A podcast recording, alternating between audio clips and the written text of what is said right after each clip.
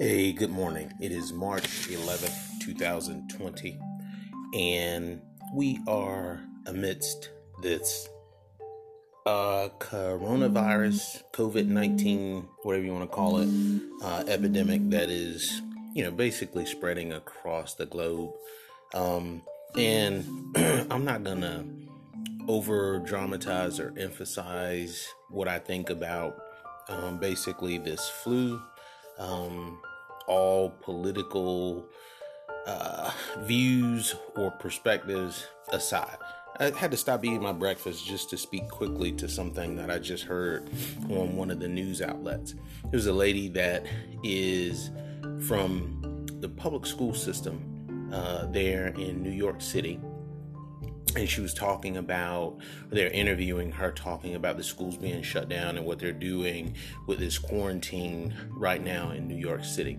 And I'm not even focused on that, I'm not even really worried about uh, the coronavirus. This is more about virtual education and online education. And they were asking about what are the kids going to do in terms of staying informed.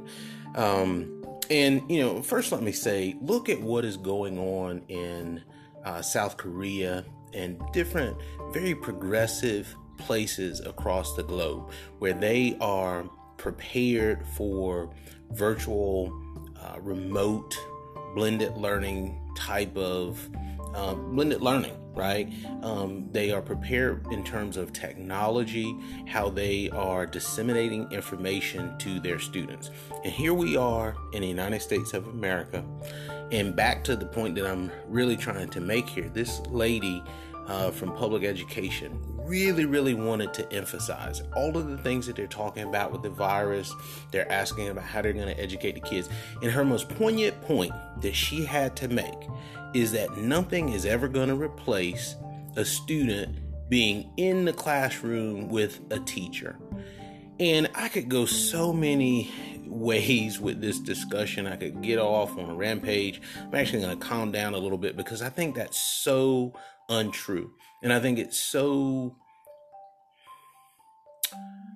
it's so America. It's, it's so the United States public educational system is that, you know, even amidst something that is very serious, you have to sit up and make this point about teachers in the classroom and how important it is and really, really passionate about that. But you know, the thing that I'm going to say, and I'll have to come back and talk more about this later, but, you know, online education has a teacher there. It has teacher presence if it is um, done properly. It is not just something where you're getting asynchronous education, uh, there are synchronous. Uh, interactions with students. It should be if it's done properly.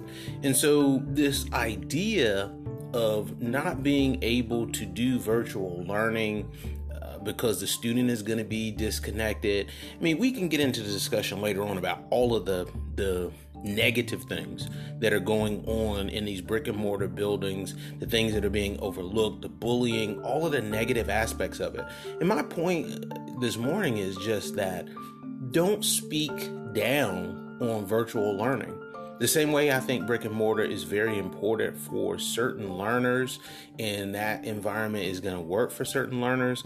Also, virtual education works for specific learners and very important for certain learners. So let's stop being closed minded and only focusing on what we think. And I know where that statement is coming from for her is because there's this fear and always has been since I've been 20 plus years around education where teachers focus so much on saving their jobs and being replaced, all of these things, these negative thoughts, as opposed to just getting in there and doing their damn jobs, right? Being passionate about their jobs. And then if you're doing a good job, if public, education is doing what it's supposed to be, you don't have to worry about virtual education. You don't have to worry about remote learning. It won't replace you. Um, but I just had to speak to that. Uh, seriously, stop eating my breakfast just to record this quickly.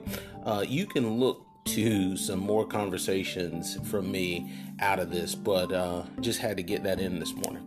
Thanks.